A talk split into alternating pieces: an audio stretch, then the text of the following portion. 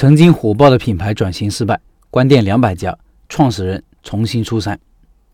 说一说一个餐饮品牌，曾经也是我们这个年龄的人很喜欢的一个火锅品牌——呷哺呷哺。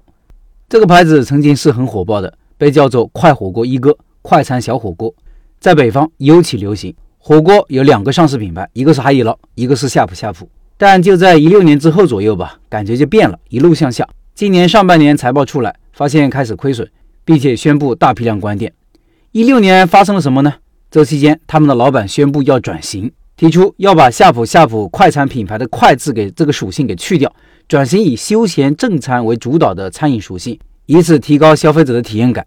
接下来就是形象升级，开大店，提高价格。各位可以看看老店和新店的形象，一眼就可以看出差别。这个对比的图片我放公众号文章里了。听音频的老板可以到开店笔记的公众号查找对应文章，看这些图片。升级后，大家不再把这里单纯作为一个快餐店进食，以前一两人的群体开始变为四五人的结伴就餐。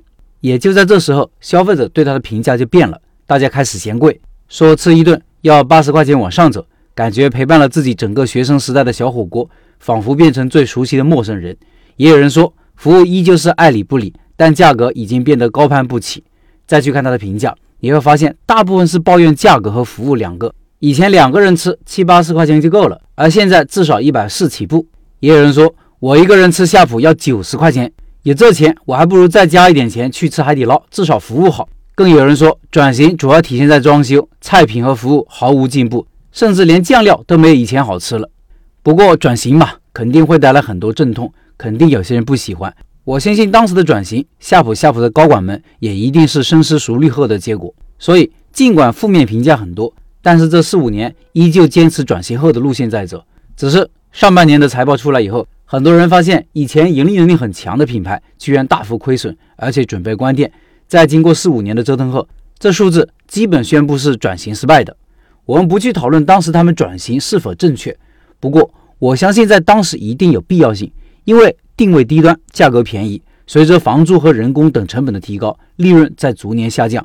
这时候的出路肯定是提高价格，但是光提高价格不行呀，顾客肯定不接受。于是需要把形象改一改，把体验的质感提上去，甚至把消费场景也变一变。穷学生和单身狗太穷了，付不起价格，那就变成聚餐性质的店，社交性质的店铺，大家愿意支付更高的价格。